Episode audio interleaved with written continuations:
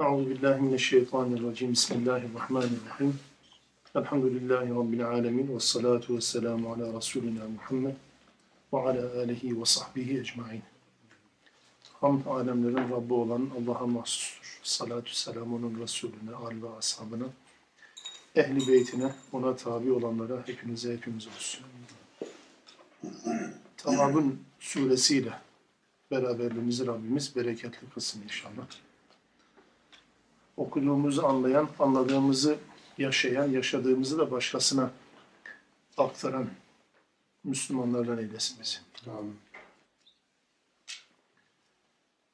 Tagabun suresi 18 ayetlik bir sure. Medine döneminde inen bir sure. Nüzul sıralaması itibariyle böyle bir e, dönem suresi. Şimdi Medine döneminde inen surelerde genelde ahkam ağırlıklı olduğunu biliyoruz. Alışmışız yani. Daha çok ahkam ağırlıklı, daha çok Yahudilerle, Hristiyanlarla alakalı bir takım e, hükümler, prensipler, ilkeler, kurallardan bahseden sureler, medeni sureleri. Ama Tagabun suresi medeni sure olmasına rağmen içerisinde hükümden ziyade, Yahudi ve Hristiyanlarla ilişkilerden ziyade tevhid, nübüvvet ve ahiretten bahseden bir sure.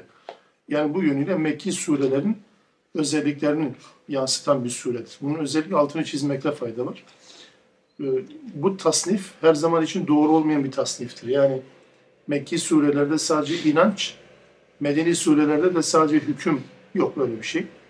Yani bu mutlak anlamda yüzde yüz anlamda bir sonuç vermez böyle bir şey. Tahabun suresi de bunlardan birisidir. Yani tamamen Kur'an-ı Kerim'in hani üç temel konusu var ya. Tevhid, nübüvvet ve ahiret. Üç tane temel konu var.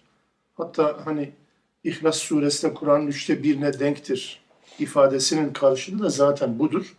Yani üçte birlik kısmına denktir derken ayet sayısı itibariyle değil tabii ki. Muhteva itibariyle, konu itibariyle yani. İhlas suresi tevhidten ve Allah'tan, Allah'ın birliğinden bahseden bir sure olması hasebiyle Kur'an-ı Kerim'in üç konusundan birisi demektir. Bu anlamdadır. Tevhid, nübüvvet ve ahiret Kur'an-ı Kerim'in üç temel konusudur. Ve Kur'an-ı Kerim tamamen baştan sona bu üç konu üzerine konuşur. Yani namaz da bununla alakalıdır, zekat da bununla alakalıdır, hac da bununla alakalıdır, alakalıdır. Yahudiler, Hristiyanlar ilişkileri de bununla alakalıdır. Geçmiş kavimlerle alakalı bilgiler hepsi bununla ilgilidir. Dolayısıyla Kur'an-ı Kerim'i tasnif ettiğiniz zaman üç tane temel konudan bahseder. Biri tevhiddir. Allah'tan başka ilahın olmadığı gerçeğini anlatmak. İkincisi nübüvvettir. Peygamber ve peygamberliği anlatır. Üçüncüsü ahirettir. Bu hayattan sonra başlayacak olan hayatla alakalı insanların dikkatini çekme yöneliktir. Yani bu üç tane temel unsur Kur'an-ı Kerim'in özellikle üzerine durdu. Tevabun suresi de bu yönüyle tam bu üçlüyü yansıtan bir suredir. Yani bu üç konuyu bünyesinde barındıran tevhid, nübüvvet ve ahiretten bu üçlüden mükemmel bir şekilde bahseden, bir araya getiren bir suredir. 18 ayetlik bir sure. Mesela birinci ayetle dördüncü ayet arası birden dörde kadar bu surenin dördüncü ayetine kadar Allah kendisinden bahsediyor. Allah kimdir? Allah nedir? Sorusunun cevabı verilir. Dördüncü ayete kadar. Beşinci ayetten itibaren birkaç ayet boyunca peygamberlik ve peygamber anlatılır. Peygambere imanın gereğinden bahsedilir. Ve bunun kıyametteki yansımalarından yani kıyamette de insanların karşısına çıkacak olan soru budur zaten. Bir peygamberin gelip gelmediğine dair bilgi sorulur. Onlara iman sorulur. Ve sonra ahiret sayfası açılır. Ahirette bizi bekleyen bir süreçten bahsedilir. Tevhid, nübüvvet ve ahiret üçlüsünün mükemmel bir mükemmel bir şekilde sentezlendiği bir suredir ve de medeni bir suredir. Medine döneminde inen bir suredir. Tevabun suresi. Tevabun kelime anlamıyla tabi 9. ayet kelimede geçen bir kelimeden hareketle bu sureye isim olmuştur. Tevabun e, gıbın aldatmak demektir. Aldanmak demektir. Bu surede özellikle surenin merkezde yer alan bu kelime sure isim olurken anlam bu aldanmadan bahseden aldanma gününden bahseden bir sure. Neden aldanma günü denir kıyamet günü? Çünkü dünyada insanların zannettiğinden çok daha farklı bir yapı ortaya çıkacak kıyamette. İnsanların başkalarıyla alakalı taşıdıkları kanaatler ahirete kadar uzamayacak. Dünyada birileri hakkında sahip olduğunuz bir kanaat ahirette bu bakıyor tepe taklak olmuş. Cennetlik zannedilenlerin cehennemde, cehennemlik zannedilenlerin cennette olduğuna dair böyle bir ciddi aldanış sürecinin yaşanacağından bahsedilir. Bu yönüyle yani hiç kimse dünyadaki kriterlerle e, hareket etmemeli. Çünkü böyle bir aldanış günü bizi bekliyor anlamına bir konuyu irdelediği için Tevabun suresi bu ismi almış ve bu konuyu işlemiştir. Surenin genel kimliği hakkında kısaca bunu söylemek mümkün. İlk dört ayet dediğim gibi Allah'ın kendisini tanıttığı ayetlerdir. Bu dört ayet şöyle. Lillahi ma fis semavati ve ma fil ard. Göklerde olan ne varsa, yerde olan ne varsa, yani gök ve yer deyince her şey demektir. Allah'ı tesbih etmektedir. Allah'ın eksiksiz olduğunu ortaya koymaktadır. Gökteki bütün varlıklar, yerdeki bütün varlıklar görüldükleri zaman insana hatırlattıkları şey nedir? Allah'ın eksiksiz oluşu. Bunu hatırlatır. Tesbih de bu anlama geliyor. Lehul mulk. Mülkiyet ona aittir. Allah'a aittir. Ve lehul hamd. Mülk onunsa, her şey onu hatırlatıyorsa o zaman her şeyin kendisini hatırlattı ve her şeyin mülkiyetinin kendisine ait olduğu Allah övülmelidir. Başkaları değil. Yani bravo, teşekkür edilecek eğer bir varlık varsa Allah'a edilmelidir. Büyüklüğü gündeme getirilecek olan birisi varsa Allah edilmelidir. Yoksa başkasına değil. Onun için hamd da ona aittir. Ve hu ala kulli şeyin kadir ve her şeye kadirdir. Yani iki anlamı vardı bunun. Tekrar ediyorum, ediyoruz zaman zaman bunu. Her şeye güç yetirendir. Aynı zamanda nedir? Her şey ölçü verendir. Kadir kelimesinin bu ikinci anlamı genelde göz ardı edilir. Allah her şey güç yetirendir ama aynı zamanda Allah her şey ölçü verendir. Huvellezî o Allah ki halakakum sizi yarattı. Feminkum kafirun ve minkum mu'min. Yarattı siz ama içinizden kiminiz kafir oldu, kiminiz de mümin oldu. Allahu bima ta'malune basir. Allah sizin yaptıklarınızı görmektedir. Allah kendisini tanıtmaya devam ediyor. Döneceğim tekrar buraya. Halakas semavati vel ard. Gökleri ve yeri yarattı Allah. Gökleri ve yeri yarattı. Niçin bil hak?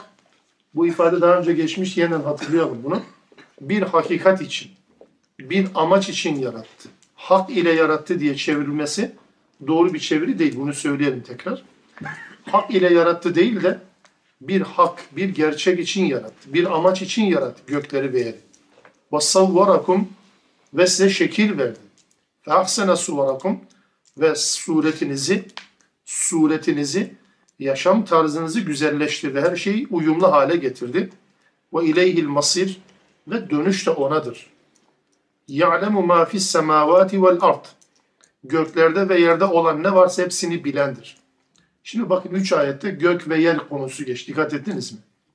Birinci ayette dedi ki göklerde ve yerde ne varsa onu tesbih eder. İkinci ayette dedi ki bu gökleri ve yeri yaratan Allah'tır. Üçüncü ayette dedi ki bu göklerde ve yerde ne varsa hepsini Allah bilir. Başka kimse bilmez.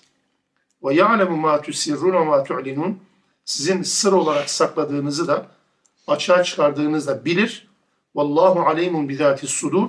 Allah sinelerde olan, kalplerde, göğüslerde olanı da bilendir Allah. Kendisini bu dört ayette Rabbimiz böyle tanıtmış oldu. Şimdi burada özellikle bildiğimiz Allah ile alakalı bir Müslüman olarak bildiğimiz şeylerin tekrarın mahiyetinde olsa da sonuçta dikkatlerimiz hep bu noktaya çekilir.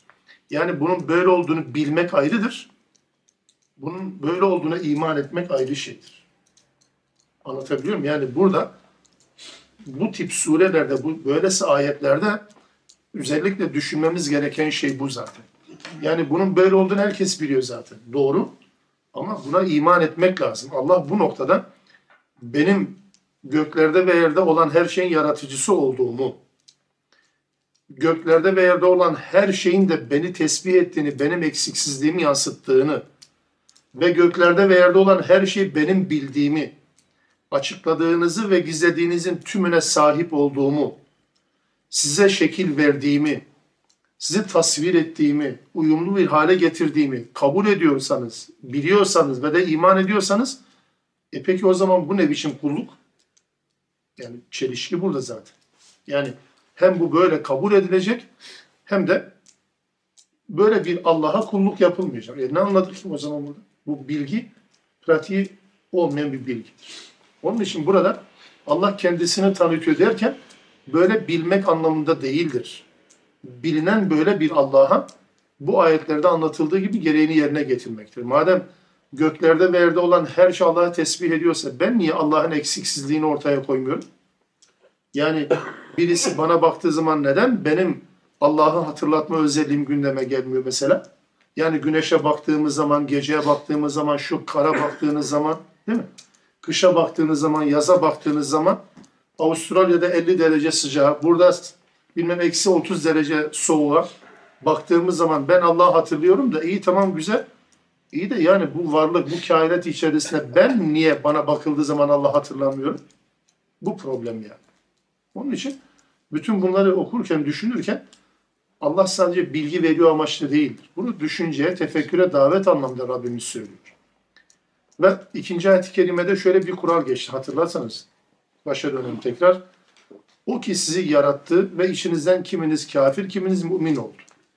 Kur'an-ı Kerim bu iki düşünceyi, bu iki inanç biçimini sürekli hatırlatır bize ve bu noktada da insanları özgür bırakır Allah. Yani mesela e, Tebareke cüzünde 29. cüzün sonlarına doğru insan suresinde, suresinde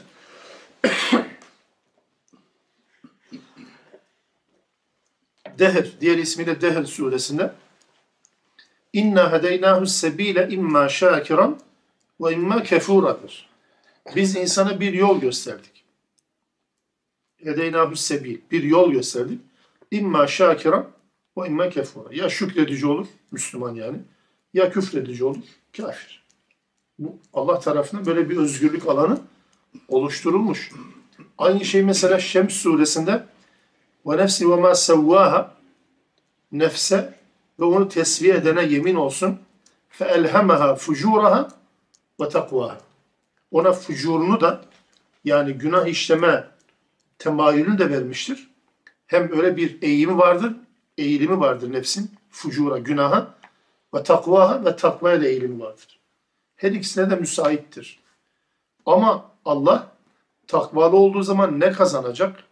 Şükredici olduğu zaman ne kazanacak? Mümin olduğu zaman ne kazanacak? Bunu anlattığı gibi nankörlük yaptığı zaman, fucura girdiği zaman, inkar ettiği zaman da ne kaybedecek? Bunu da anlatır değil mi? Allah yolu anlatır. Fakat özgürlükle baş başa bırakır. Herkes özgürdür. İnsanlar birbirlerini anlatırlar.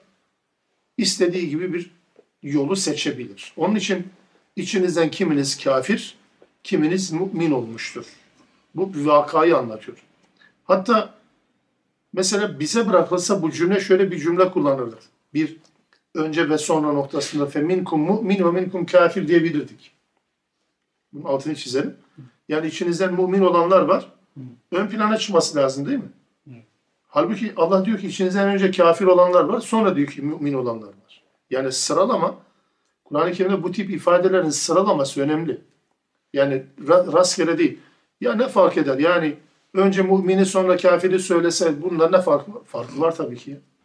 Fark olmaz olur mu? Yani ayetlerde kelimelerin dizilişinin özel bir anlamı vardır. Öyle tesadüfen değildir. Buradaki vurgu şudur.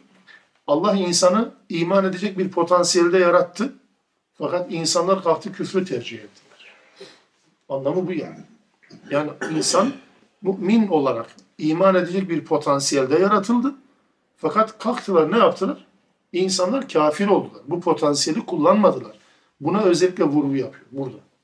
İçinizden kiminiz kafir oldu, kiminiz mümin oldu diyerek aslında Allah'ın yaratmış olduğu bu fıtratı bozulduğunu, fıtratı bozanların ön plana çıkardığını vurgulamaya çalışıyor. İkinci bir yönüyle şunu söyleyelim. Yeryüzündeki insanların çoğunun fasık ve kafir olduğu gerçeği sadece bugün değil. Dün de öyleydi, önceki gün de öyleydi. Yani yeryüzünde mümin mi fazla, kafir mi fazla? Evet bu her zaman böyle. Yani küfrün ve kafirlerin sayısı sürekli fazladır. Anlatabiliyor muyum? Yani dünya üzerinde Müslümanlarda, çoğunluğun Müslümanlarda olduğu bir dönem ne kadar vardır? Yani hemen hemen yok gibidir. Sadece mesela Hazreti Nuh'un tufanından sonra yeryüzünde sadece Müslümanlar vardı. Belli bir süre sonra zaten yine kaybediyor aynı şeyi. O yüzden yeryüzünün nüfusunun çoğunluğu zaten kafirdir, fasıktır, facirdir bu yönüyle. Biraz da buna da işaret olmuş olabilir. Bu iki özelliği özellikle anlatmakta fayda var. Yani tekrar ederim. Birincisi Allah'ın fıtrat üzere yarattığı insan bu fıtratı bozuyor. Genel anlamda fıtratı bozan insanlar ön plana çıkıyor. O yüzden içinizden kafir olanlar var, mümin olanlar var diye. İkincisi de demek ki yeryüzünde sürekli küfrün ve kafirlerin sayısı sayısal anlamda egemenliği çoğunluğu gözle görülür bir şekildedir. Bu da bu ayet-i kerimede vurgulanan bir şey. Sonra dedi ki sizi biz en güzel şekilde aradık. Ahsene suvarak suretlerinizi suretlerinizi güzelleştirdik. Buradaki suret kelimesi sadece sadece sima değil. Genelde Türkçe'de böyle geçmiş değil mi? Mesela sureti şöyledir. Öyle değil yani. Tasavvarakum ve ahsene suvarakum. Yani sizi tasvir etti ve suretlerinizi güzelleştirdi. Biraz Türkçenin e, yetersizliğinden de kaynaklanıyor olabilir bu. İfade edememe şekli. Yani suretten ziyade, yani şekilden ziyade kabiliyetler, yetenekler, anlatabiliyor muyum? Eğilimler, zevkler, renkler, duygular, duygusallıklar, bütün bunlar Allah tarafından insanın yaratılışına yerleştirilen özelliklerdir. Bu yönüyle savvarakum ahsene suvarakum. Yani mesela şuna dikkat eder miyiz bilmem de uyumak istediğimiz zaman uyuyamayabiliriz bakın. Tersi de mümkün. Yani ben uyuyacağım kardeşim dedim uyuyamıyorsun ki ya. Ben uykum gelecek diye bir şey söylemiyorum. Önünde değil çünkü. Bu, bu yapıyı Allah insanın ruhuna vermiştir. Ben uyuyacağım dediğin zaman uyumayabiliyorsun. Ben uyumayacağım dediğin zaman da uykuyla baş edemiyorsun. Sen elinde değil sonuçta. Yani değil mi? zaman zaman oluyor. yaşanıyor, oluyor bazen. Hemen oluyor zaten bazen. Ben de şimdi oluyor hocam. Ben üşüdüğüm zaman benim uykum geliyor. Yani elinde değil sen istediğin kadar. Saflar sıkılaştı mı? Yok yok. Yani biraz üşüdüğüm zaman uykum bastırır benim. Evet. Yani mesela yani ben kendimi tutacağım, ağlamayacağım bu sahneye, bu manzaraya karşı dediğin zaman da tutamayabiliyorsunuz. Bazen de tam tersi de olabiliyor. Yani ağlaman gerekirken ağlamayabiliyorsunuz. Ağlamaman gerekirken ağlayabiliyorsunuz. Ya bu elinizde olan bir şey değildir. Birini sevme, birine nefret etme. Elinde değil ki ya. Yani bu insanın yapısıyla alakalı, temel yapısıyla alakalı Allah'ın fıtratı yerleştirdiği şeylerdir. Bunu savvarak mahsene suvarakum kapsamında değerlendirelim. Yani biz bize ait değiliz aslında. Kim ne derse desin. Sadece biz kendi kendimize hakim olduğumuzu zannederiz. Hani genelde şöyle bir örnek de versek daha belki yerinde olur. Hani göz kapaklarının kapanıp açılmasıyla alakalı. Yani ben gözümü hiç kapatmayacağım. Hadi bekle bakalım. Ne kadar dayanabilirsin ki? İrade sonuçta göz kapayı.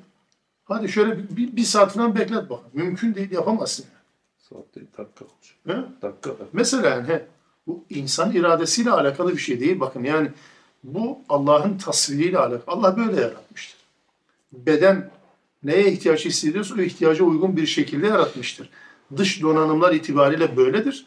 Ruhi açıdan zaten öyle olduğunu biliyoruz. Yani hem beden açısından tasvir Allah'ın tasviridir.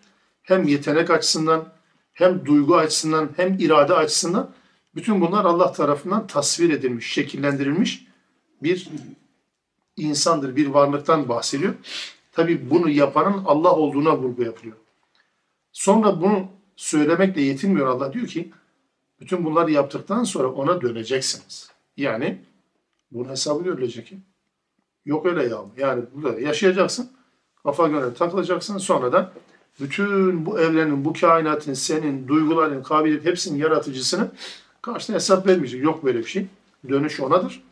Ve üstelik dönüşün kendisine ait olduğu Allah'ın şu özelliğine dikkat çekiliyor. Burada bu ayet-i kerimede dördüncü ayette açıkladıklarınızı biliyor, gizlediklerinizi biliyor, göklerde olanı biliyor, yerde olan bir şey kalmadı ki zaten. İçinizde sakladığınızı da biliyor. Şimdi bu ifadeleri okurken Kur'an-ı Kerim'de evet Allah biliyor anlamda bir tespit değildi. Bunu tekrar ederim. Yani bu ayetlerin hiçbirisi sadece Allah'ın bu konuyla alakalı bilgi sahibi olduğunu netleştirme ayetleri değildir. Ya nedir? Hepsi tehdittir. Yani gizlediklerinizi biliyor, açıkladıklarınızı biliyor, içinizden geçenleri biliyor. Yani ne bu? Yani bundan hesaba çekilecektir. İçinizden geçirdiklerinizden hesaba çekilecek. Bu, yoksa bunu bilmenin Allah tarafından vurgulanmasının bir anlamı yok ki. Yani bir, Zaten biliyor. e zaten biliyor zaten. Bu, bu bilgiyi tekrar bizimle paylaşmasının fazla bir anlamı yok yani ayrı bir şeydir. Burada vurgulanan bana yönelik yani mesela sizin açıkladıklarınızı biliyorum, gizlediklerinizi de biliyorum. Yani, yani bunun hesabını göreceğim demektir. Açıkladıklarımızın hesabını gördük. Bunu, bunu biliyoruz da kabullenmekte zorlandığımız bir şey var. Gizlediklerimizin de hesabını görecek mi Allah? Ya Allah Bakara suresinde hemen Amener Resul'den bir ayet öncesinde. Amener Resul'den hemen bir ayet önce. 284. ayet-i Rabbimiz bu gerçeği de aynen ifade eder. Biraz da hani Kur'an okuma mantığımız da problemli olunca Amener Resul'den aşağısını iyi okuruz. 284'ü bir türlü okumuyoruz. 284 bu gerçeği anlatır. Göklerde ve yerde ne varsa Allah'a aittir. Hepsi Allah'a aittir.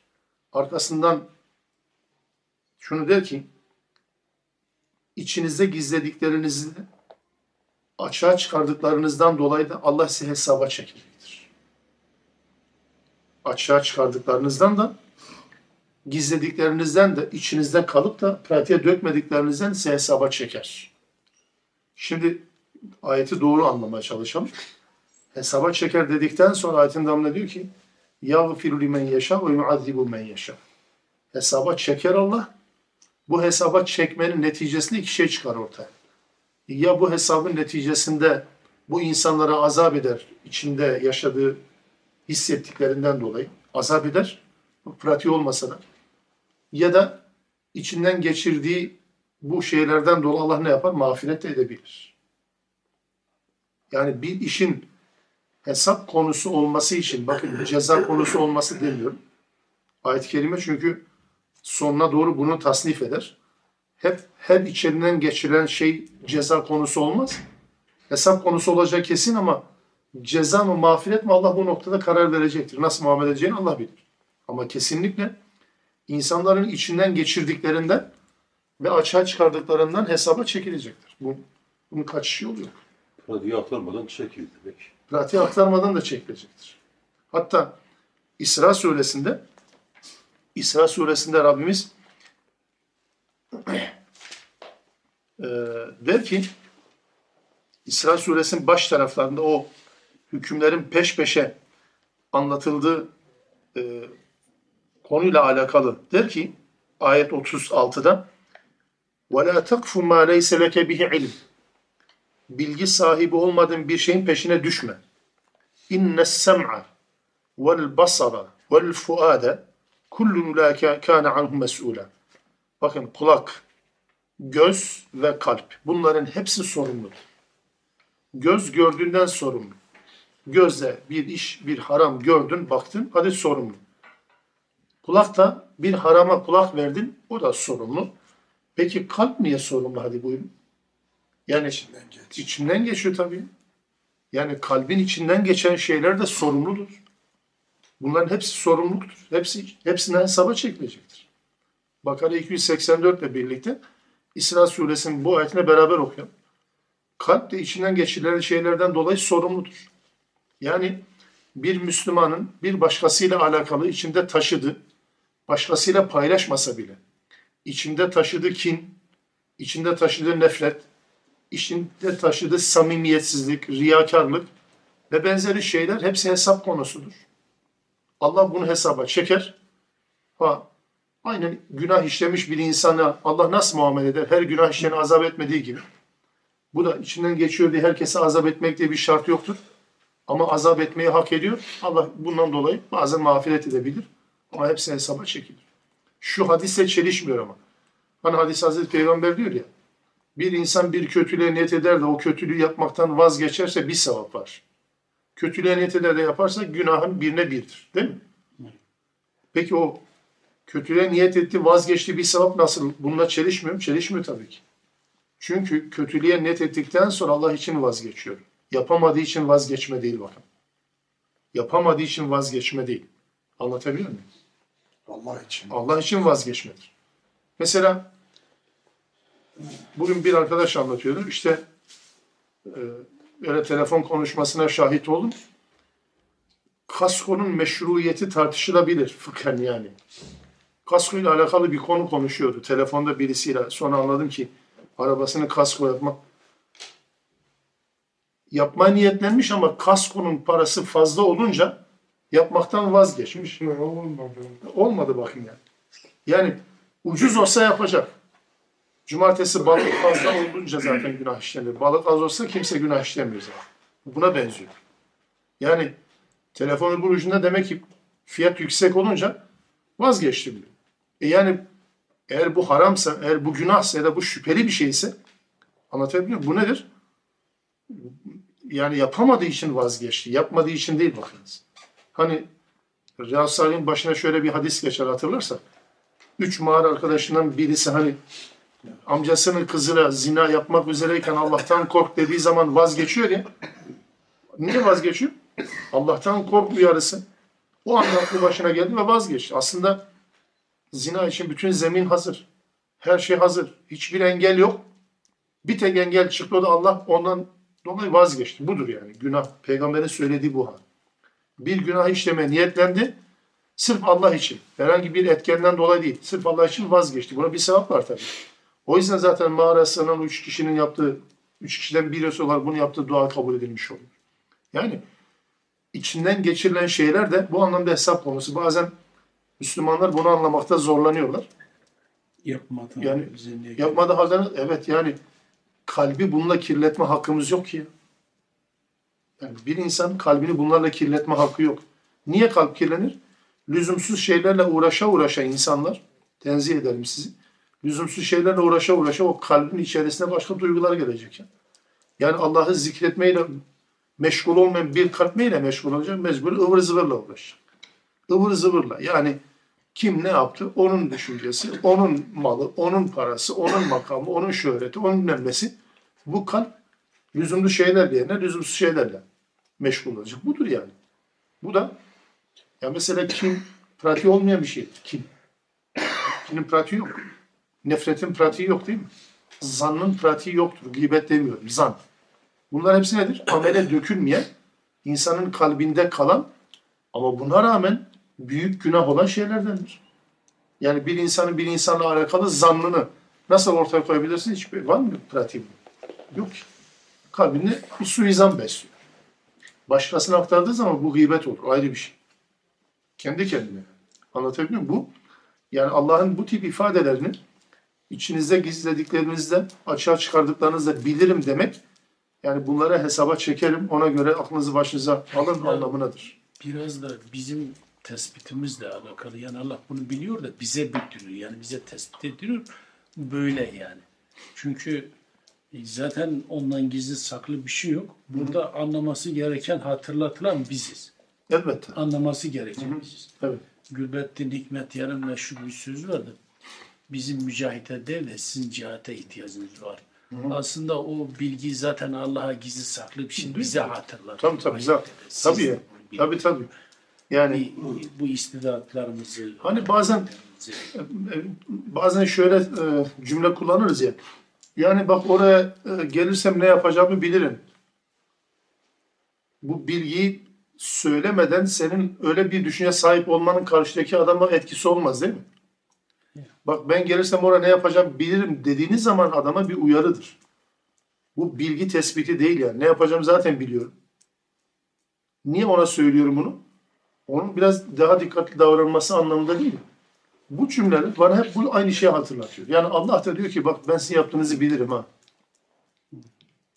Sizin kıyamette yapacak, yaptığınız bütün şeyleri kıyamete haber vereceğim ha. Mafis sudur. Kalplerinizde olanı bilirim ha. Yani bütün bunlar benim envanterimde. Hepsi kayıt altında.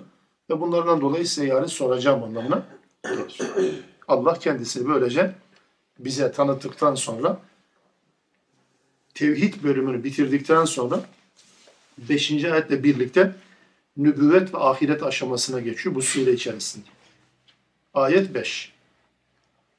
Elem ye'tikum nebe'ullezine keferu min kablu. Daha önce geçmiş olan kafirlerin haberi size gelmedi mi? Daha önce geçmiş olan kafirlerin haberi gelmedi mi size? O kafirler ne yapmışlar? Fezâku ve bâle emrihim Yaptıkları işlerin, yaşadıkları hayatın vebalini, cezasını tattılar. وَلَهُمْ عَذَابٌ elim Onlar için elin bir azap da var. İki tane azaptan bahsediyor. Bir vebal, bir azap. Vebal dünyadaki çekilen cezadır. Azap ise kıyametteki cezadır. Geçmişte küfreden, Allah'a kafa tutan bu insanların dünyada yaşadıkları eziyet ve sıkıntı küfürlerinden dolayı. Bir de ahirette elin bir azap.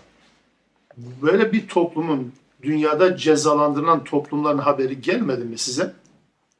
Buyurun. Kur'an'dan habersiz olan bir insanın bu soruya vereceği cevap ne olabilir sizce ki? Haber gelmedi. Nerede? Dü- Dükkanda, tezgahta anlatılmaz. Markette, pazarda satılmaz. Bu bilgi başka bir yerde olmaz. Okullarda zaten verilmiyor.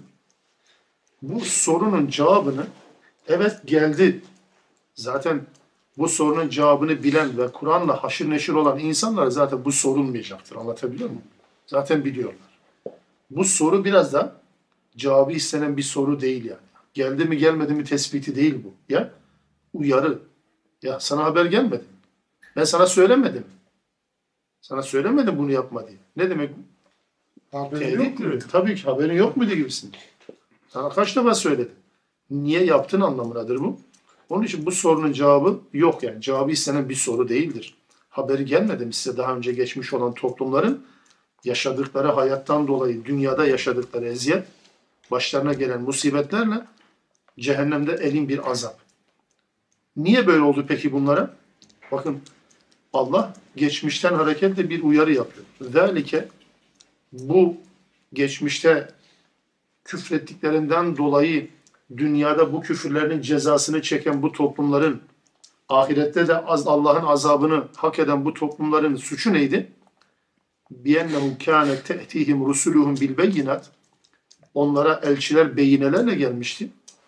Apaçık ayetlerle, delillerle, Allah'ın mesajlarıyla gelmişti de فَقَالُوا demişlerdi ki bu toplumlar اَبَشَرٌ يَهْدُونَنَا Yani bizim gibi bir insan mı bize yol gösterecek? Bizim içimizden bir insan. Bizden bir farkı yok ki. Onun da iki gözü var. Onun da iki kulağı var. Onun da bir kafası var. Onun da bir kalbi, onun da bir bedeni var. O da benim gibi bir anadan babadan doğmuş. Yani bu mu bana yol gösterecek? Demelerinden dolayı idi. Biraz müstahni bir tavır değil mi?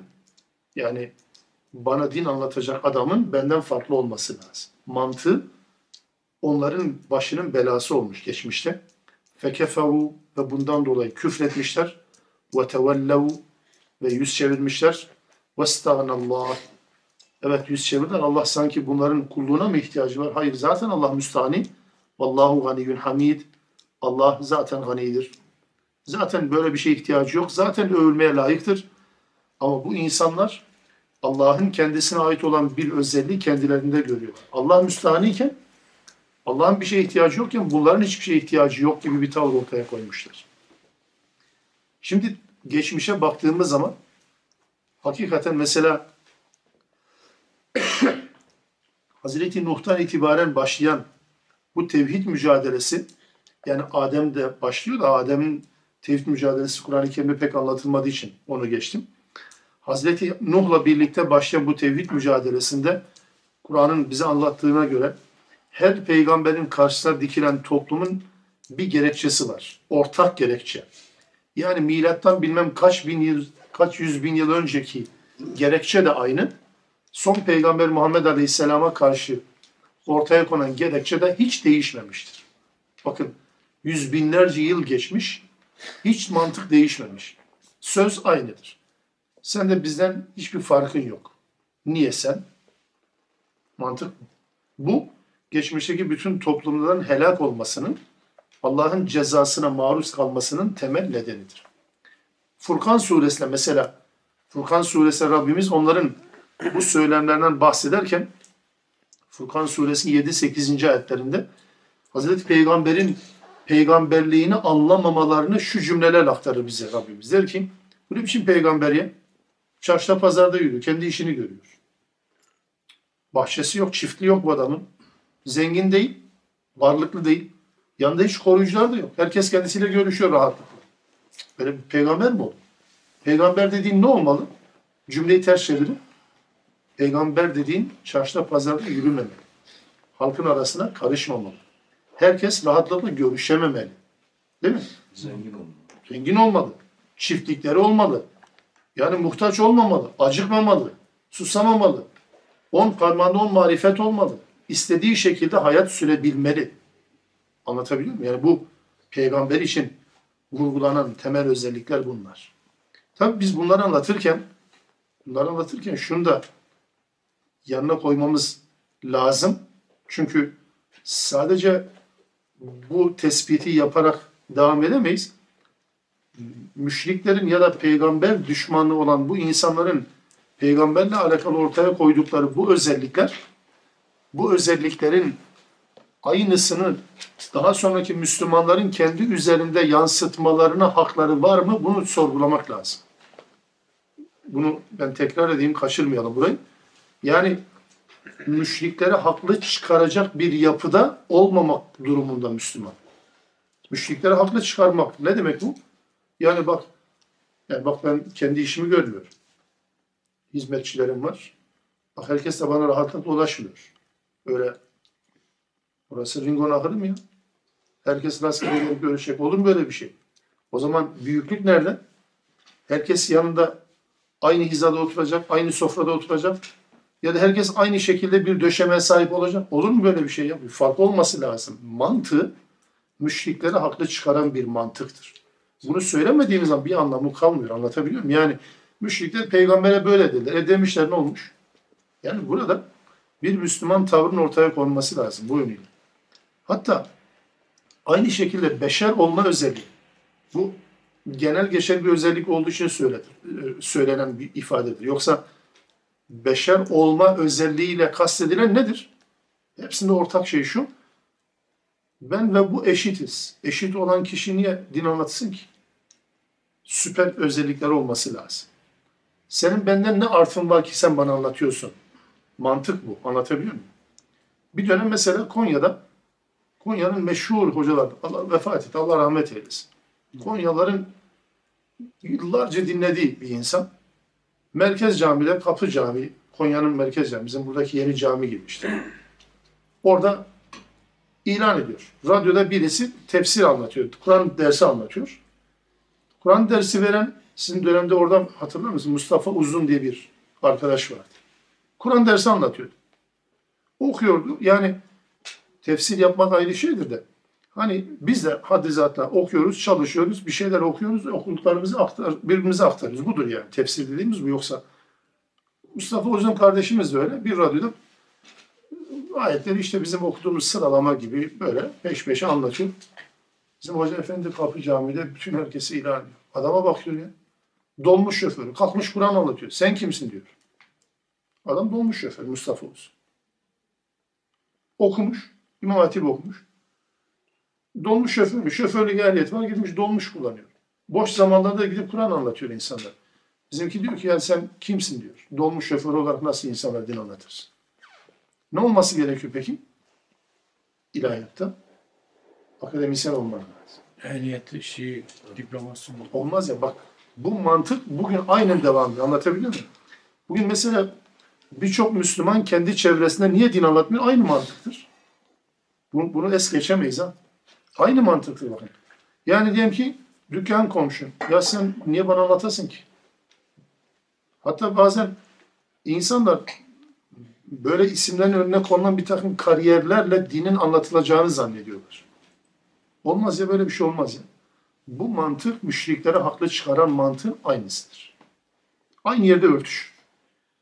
Yani neyi pazarlıyorsun ya? Bilgiyi mi pazarlıyorsun? Kürkü mü pazarlıyorsun? Anlatabiliyor muyum? Bu, bu mantık yanlış.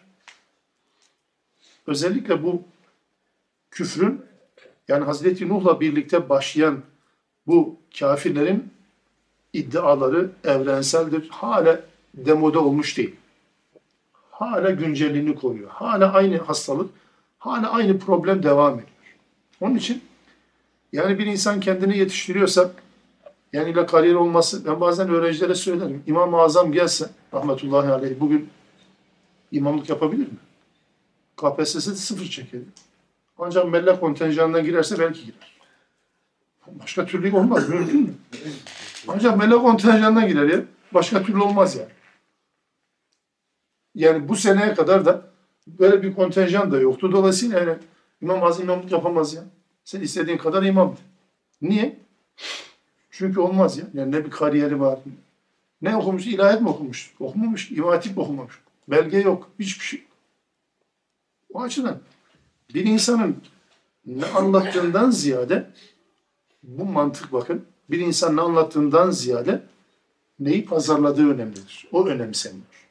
Etiket ön plana çıkıyor. O açıdan dünyevi ilişkilerde bunlar olabilir. Bilmem ama din konusunda bu bir felakettir, bir musibettir Müslümanlar için. Kim olursa olsun. Yani bazen bizim mesela bir şeyler bildiğini zanneden ya da bir şeyler bildiğini zannettiğimiz, zanneden veya zannettiğimiz diyelim. Bizim Müslüman takımın en büyük problemlerindendir biliyor musunuz? Mesela orada birisi hikaye anlatacak, iki hadisten bahsedecek. Bizimki burada epey kitap devirmiş ya. Yani onun iki tane hadisini dinlemeye tenezzül etmiyor. Kıyıda köşede e, işte gören ve yaşayan birisi olarak zannediyor.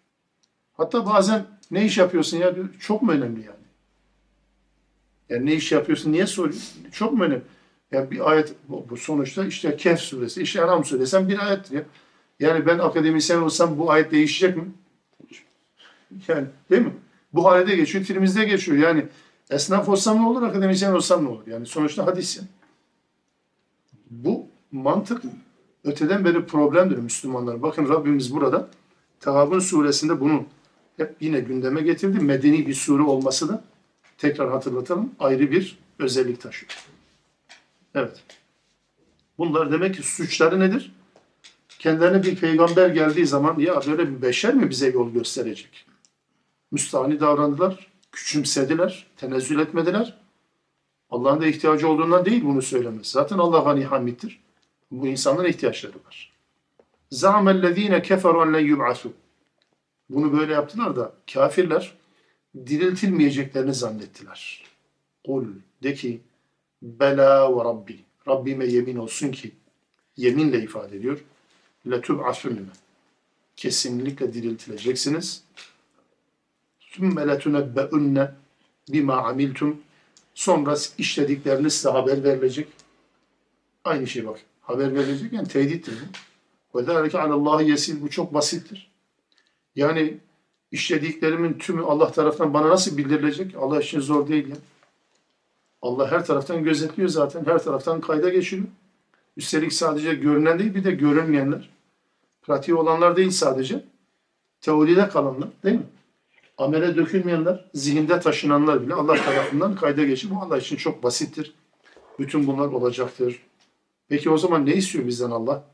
فَآمِنُوا billahi Allah'a iman edin. Ve Rasulihi, onun Resulüne iman edin.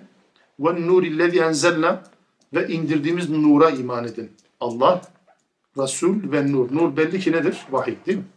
Kitap. Yani Allah'ın göndermiş olduğu vahiydir. Kur'an-ı Kerim'de nur kelimesi peygamber için de kullanılır. Ama burada Allah geçti, Resul geçti. Burada nur kelimesi ne oldu bu sefer? Enzelna olduğuna göre indirdiğimiz nur deyince vahiy. Kur'an-ı Kerim olur. Kur'an-ı Kerim'in adı da nur olarak geçer. Allahu bima ta'malune habir. Allah sizin yaptıklarınızdan haberdardır. Bakın peş peşe tehditler. Aynı şeyler. Yani yukarıdan beri yaptıklarınızı biliyor, haberdardır, haber verecektir. Hepsi nedir? Aslında bütün bunlar hayatınız Allah'ın kontrolündedir. Hiç kaçma imkanınız yoktur. Ne zaman haber verecek peki? Haber verecek gün işte Tarabun günü 9. ayet. يَوْمَ يَجْمَعُكُمْ لِيَوْمِ الْجَمْعِ O gün sizi bir toplanma gününde bir araya getirecek. Toplanma günü. ذَٰلِكَ يَوْمُ التَّغَابُنْ Ve bugün aldanma günüdür. Bir aldanma günüdür. Aldanma günü, şimdi Kur'an-ı Kerim'de şöyle bir özellik var. Bunu da tespit edersek daha netleşir belki. Tevbe suresinde hani bir ayet var hatırlarsanız. Allah cennet karşılığında iman edenlerin canlarını ve mallarını satın almıştır. Bakın iştara kelimesi kullan. Aynen müşteri. Yani alışveriş kelimesiyle alakalı bir kelime. İnna Allah iştara minel mu'minine enfusem ve mâlem biyenne lehumul cennet. Şu ara süresi değil mi hocam? Tevbe, Tevbe suresi. Tevbe suresi. Canları ve malları karşılığında Allah cennet karşılığında canları ve mallarını satın almıştır. Hatta iki önceki sureye dönün. Saf suresini hatırladınız mı? Ya eyyühellezine amenu diyor. Ey iman edenler hel edullukum ala ticaretin tuncikum min azabil elim. Sizi elin bir azaptan kurtaracak bir ticaret söyleyeyim mi size? Ticaret. Neydi o? Allah'a Resulüne iman edersiniz. Mal ve canlarınızı Allah yolunda cihad edersiniz. Ticaret. Bakara suresinin baş taraflarında şöyle bir ifade geçiyorum. Ulaikellezine eşterahu dalalete bil huda onlar ki hidayeti verdiler, dalaleti sap, sapıklığı satın aldılar. Fema rabihat ticaretuhum. Onların ticaretleri kar getirmedi, kazanç getirmedi. Hidayet ve dalaleti değiş tokuş yapınca ortaya çıkan bir ticari ilişki bakın. Yani birini verir birini alma. Kur'an-ı Kerim inanç ve amel hayatını bir Müslümanın inanç ve amel hayatını ticari kavramlarla hep anlatır. Bir ticarettir. Hatta mesela bu surenin sonunda da geçer. Daha Münafıkun suresinin sonunda da geçmişti benzeri ifadeler. Birçok yerde de geçer. Allah'a borç verme. Yani Allah borca ihtiyacı olan değil tabii ki. Allah'a borç verme. Bakın ticari kavramlarla bu. Kur'an-ı Kerim'in genel özelliğidir bu. Bu göz ardı edilmemesi gereken bir özellik. Yani Müslümanların ortaya koydukları şeylerin tümü kendine bir kazanç olarak dönecektir. Tıpkı ticari işlemlerde bir insan niye ticaret yapar? İş olsun diye değil ya. Bir şeyler kazanmak için tabii ki. Hiç kimse yani 50-50 olsun diye ticaret yapmaz. Yani getireyim, vereyim, getireyim, vereyim. Yani kar yoksa hiç böyle bir ticaret olmaz ki. Değil mi? Yani insanlar bir şeyler ortaya koyar ve ticaret elde eder. Nedir o? İnsanlar amel ortaya koyup bir ticaret. Ne o? Cennet. Karşılığı cennettir. Karı bu anlamda gerçekten fazladır. Haddinden fazladır. Kur'an-ı Kerim bu kelimeyi bu anlamda da kullanıyor. Yavmut tagabun tagabun aslında ticari bir kavramdır. Aldanma. Ticaret ticaret işlemlerde aldanma kelimesine de tagabun denir. Ticari bir kelimedir. Hatta İslam hukukunda, İslam fıkhında gıbni fahiş diye bir kelime vardır. Gıbni fahiş. Yani fahiş aldanma. Fahiş aldatma. Yani ben gittim bir bardak satın alacağım. Ben bu bardağın mahiyetini bilmiyorum. Ya bu bardak kaliteli midir, değil midir bilmiyorum ki. Ben kaliteli bardak diye gidiyorum. Adam da benim bilmediğimi fırsat bilerek normal kaliteli bardağın dört katı para bunu bana satın, satıyor. Ben bunu alıyorum. İyi bir şey olduğunu zannediyorum. Halbuki aldanıldım, aldatıldım. Bu nedir? Gıbni fahiştir. Anlatabiliyor muyum? Peygamber döneminde mesela piyasada, ticari piyasada kolay aldatılan insanlara diyor ki yani diyor ben aldatıyorlar sürekli ben ne yapayım? Diyor ki o zaman sen alışveriş yapacağın zaman de ki aldatmak ve aldanmak yoktur de. Bir Müslüman olarak şeydir, garanti belgesidir. Aldanmak ve aldatmak yok. Ben bilmiyorum benim kaliteyi bilmediğimden hareketle beni aldatmayasın. Allah hesap sorar anlamına bir uyarıdır aslında. Bak ben bilmiyorum aldatmayasın ha. Yani şu Allah- bana günah boynuna gibi. He, babanın boyuna gibi ifadesinin nebevi dildeki karşılığı bu. Aldanma ve aldatma yoktur. Ticari bir kelimedir. Kıyamet gününe niye böyle dedi peki? Kıyamet gününe niye böyle bir ticari aldanma kelimesi kullanıyor? Şöyle düşünün mesela basit bir alışveriş yapsak bile. Hani pazardan 2 kilo mandalina aldınız. Eve gittiniz mandalinlerin yarısı çöpe gitti. Yani böyle bir rezalet olmaz diye insan hani şey geçirir değil mi? Sırf Bir kilo mandalinden dolayı aldatıldınız. Ya da burada bir mandalin aldınız. Bir adım öteye gittiniz bir baktınız aynı mandalin tam yarı fiyatına. Aldatıldınız. Ne kadar zoruna gider değil mi insan? Ve insan bunun telafisi için çaba sarf eder değil mi? Yani Zoruna geliyor. kelime kelimeyi burada bırakmayalım sadece. Yani bir insan ticari işlemlerinde aldandığı zaman ne kadar ağırına gider? Onun telafisi için ne kadar uğraşır? Mümkün mertebe. Hatta hani garanti belgesi, garanti süresi şu bu falan niye? İnsanlar bu noktada aldatılmasın, aldanmasınlar diye. Ama bakın kıyamet gününde böyle bir aldanış günü kesinlikle gelecek.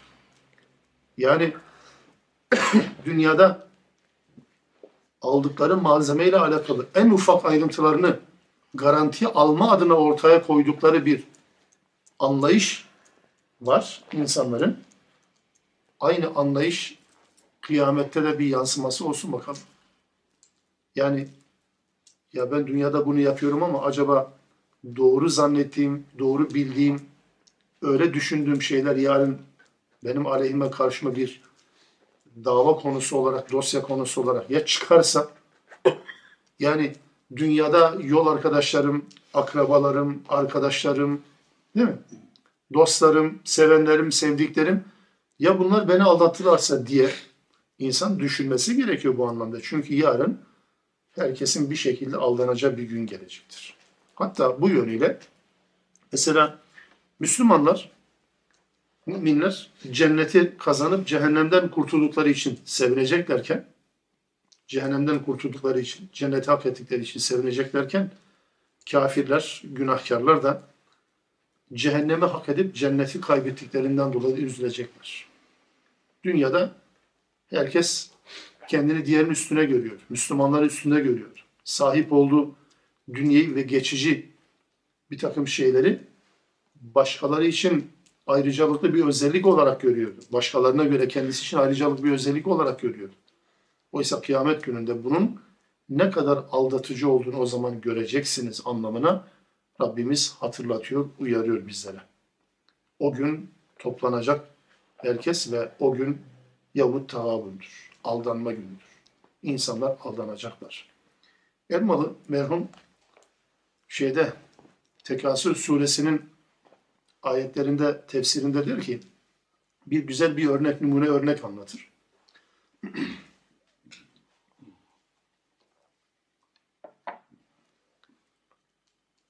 diyor ki bir kervandasınız. Bir senaryo sadece. Kıyametteki hali çok güzel anlatan bir örnek. Bir kervandasınız. Gittiniz. Bir yerde mola verdiniz. Dinlenmek üzere. Oturdunuz. Yediniz, içtiniz, dinlendiniz biraz. Gece karanlık oldu. O arada ayaklarınıza kimi çakıllar takılıyor. Çakıl taşları. Bu kervan içinden birisi olarak siz ve birkaç arkadaşınız karanlık bir şey de bilmiyorsun. Acaba bu taşlar neyin nesi ya? Yani şöyle 3-5 tane alsak heybemize, torbamıza koysak acaba sesleri güzel geliyor. Acaba farklı bir kristal taş, mercan mıdır, yakut mudur, nedir? Sonra bakarız zarar etmez. Birkaç tane atsak torbamıza ne olur? Attınız. Diğer arkadaşlar da çabuk çabuk hemen acele ediyorlar. Yani onlar almadıkları gibi sizin fazla almanıza da engel oluyorlar. Götürüyorsunuz. Gece karanlıkta topladınız. Sabah oldu. Yani ne, ne topladık bir bakalım. Uzaklaşmışsınız artık oradan. O mıntıkadan uzaklaştınız. Geldiniz dediniz bakalım ben ne getirmiş hakikaten taşlar bir şey yarıyor mu ki falan diye. Baktınız incelediniz. Tam en değerli taşlar. En değerli taşlar almışsınız ama birkaç tane. Ve sadece birkaç kişi olarak bunu almışsınız. Bütün arkadaşlar etrafınızda toplanıyorlar. Ya ne, ne, neye bakıyorsunuz? Ya işte o hani dinlenmiştik oradan işte kıymetli taşlar topladım. E, e bunlar hepsi yakutmuş, hep mercanmış. Tüh, keşke fazla alsaydık. Öbürleri de diyecekler ki ya hiç olmazsa birkaç tane almışsınız. Biz hiç almadık. Kıyamet aynı budur. Güzel amel işleyenler keşke biraz daha işleseydik pişmanlığı. Hiç işlemeyenler de keşke birazcık işleseydik pişmanlığı. Herkes herkes pişman. Herkes pişman tabii. Yani o durumu gördüğü zaman, o manzarayla karşılaştığı zaman zaten aldandığını fark edecek. Eyvah diyecek. Yani bir başkasına ya hiç olmazsa sen bir şeyler yapmışsın. O da diyecek ki ya keşke fazla yapsaydım. Boşu boşuna tüketmişiz ömrümüzü diye. Herkesin pişman olacağı, herkesin aldandığının fark edeceği bir gün anlamındadır. Tagabun günü bu. وَمَنْ يُؤْمِنْ بِاللّٰهِ Kim Allah'a iman ederse ve ya'mel salihan ve salih amelde bulunursa yukeffir anhu seyyiatihi günahlarını bağışlarız. Ve yedhilhu cennetin tecri min tahti'l enhar altından da ırmaklar akan, zemininden ırmaklar akan cennetlere koyarız. Halidine fiha ebeden orada ebedi kalacaklar. Zalikel fevzul azim elbette bu gerçekten en güzel kurtuluştur. En büyük başarı da budur. Yani bir insan ki sonucu cennet olan bir hayat yaşamış, bu hayatın dünyadaki şekli ne olursa olsun sonu cennet mi? Müthiş bir başarı. Adam, adam kazanmış, yığmış, üst üste koymuş, yan yana koymuş, keyif çatmış, istediği hayatı yaşamış. Ama sonucu, sonucu cennet değil. Son durağı cennet değilse bu fiyaskodur, bu başarı değil. Fevzül azim budur diyor Rabbimiz. Ayet 10. Tabii geçen hafta ders olmayınca tam tevafuk mu oldu? Biraz da Tehavün suresi uzun sanki iki haftanın intikamı gibi oldu değil mi? 18 ayet. Evet. وَالَّذ۪ينَ كَفَرُوا وَكَذَّبُوا بِآيَاتِنَا Ayetlerimizi inkar edenler ve tekzip edenler var ya, اُولَٰئِكَ أَصْحَابُ النَّارِ Onlar cehennem ehlidirler. خَالِد۪ينَ fiha Orada ebedi kalacaklar. Ve bi'sel masir ve ne kötü bir dönüş yeridir. Bu gibi ifadeler yani Tegabun 10. ayetteki ifadelerin benzeri Kur'an-ı Kerim'de onlarca var. İfadenin kalıbına dikkat edelim. Keferu ve kezzebu bi ayatillah. Keferu ve kezzebu bi ayatina. Bu iki kelime bir defa aynı değil. Zaman zaman geldikçe de hatırlatıyoruz bunu. Yani bu iki kelime aynı değildir. Keferu yapanlar ayrıdır. Kezzebu yapanlar ayrı şeydir. Keferu inkar edenlerdir. Kezzebu de kabul etmekle birlikte inkarcılar gibi yaşayanlardır. İkisine de aynı, ikisini dünyada aynı kefeye koyamıyoruz. Ama Allah ahirete ikisini aynı kefeye koyuyor. Bu, bu farkı bilelim yani. Keferu ve kezzebu yapanlar dünyada bir değildirler. Farklı kesimlerdir. Sonuçları ahirette bir olanlardır. Bu ne demektir? Bir insan, Kur'an güzel bir kitaptır. Peygamber de başımın tacıdır. Sevgili peygamberimizdir. Gerçekten rehberimizdir. Der. İşte bunu kabul eder. Müslüman olarak kucaklarsınız. Müslüman mezarına gömersiniz. Müslümanların tabi olduğu hakların tümünü ona verirsiniz. Bu Müslümanların birbirleriyle ilişkileri bağlamında olması gereken şey zaten. Peki bu adam onun cennetlik olmasını gerektirir mi bu yapı? Hayır. Çünkü bu adam iman ettiğini söyledi sadece. Müslümanların sadece rızasını kazandı. Ama Allah ona tekzip muamelesi yapar ve yalanlayan yani kabul etti, dünyada hatırını gördü onu. Kıymetini bildi. Müslümanlar Müslüman olarak tanıdılar. Ama ahirette ikisi aynıdır. Keferu yapanlarla kezzebu yapanların ahiretteki durumları aynıdır. Sadece dünyada farklıdır. Ya münafık mı olmuş? yani? Münafık farklı bir şeydir. yalan değil. Kezde bu farklı bir şeydir. Yani kezde bu yapanlar bir gerçeği kabul etmekle birlikte o gerçeğe uygun hayat yaşa- yaşamayanlardır. Münafıklar o gerçeğe uygun hayat yaşadığını gösterenlerdir. Biraz daha farklı durumlar. Yani iman ettiğini söyler Amel de ortaya koy. Çünkü mü- münafık olmak için amel olması lazım. Amel olması gerekir. Münafık olmak için amel olması gerekir. Anlatabiliyor muyum? Evet. Çünkü mesela namaz kılmazlar demiyor değil mi? Kur'an-ı Kerim'de mü- münafıklardan bahsederken. Üşene üşene kılarlar. Namaz kılmazlar diye bir münafık özelliği yok. Münafık, münafık olması için de namaz olması lazım.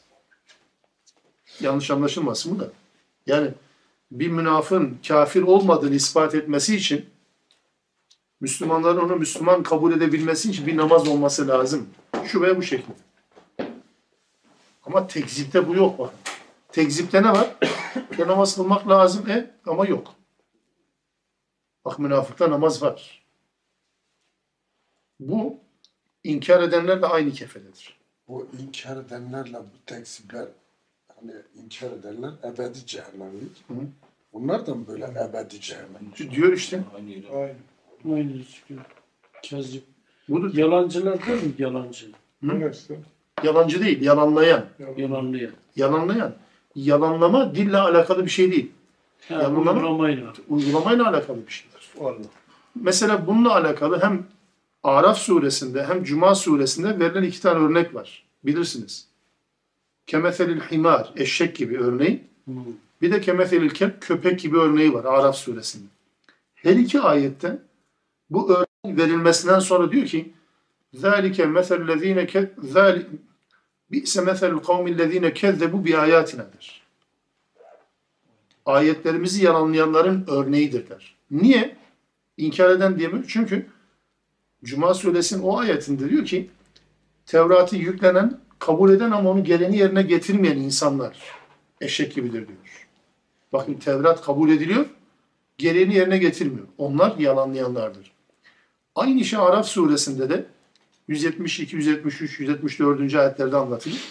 Hani ayette ismi geçmez ama Bel'am diye din adamından bahsedilir. Ayet-i kerimede aynı şunu söyler. Kendilerine ayet bilgisini verdiğimiz adamın haberini anlat. Bilgi var, ayet bilgisi var. Ayet bilgisine sahip. Sonra ne oldu? Heva ve hevesin peşine takıldı, şeytanla dost oldu, şu oldu, bu oldu. Sonra işte bu adam diyor, üzerine varsan da kendi haline bıraksan da dilli çıkarıp soluyan köpek gibidir. Bu neyin örneğidir? Ayetlerimizi yalanlayanın örneği. İnkar etmiyor ki adam zaten. Ayet bilgisine sahip. Anlatabiliyor muyum? Ayet bilgisine zaten sahip.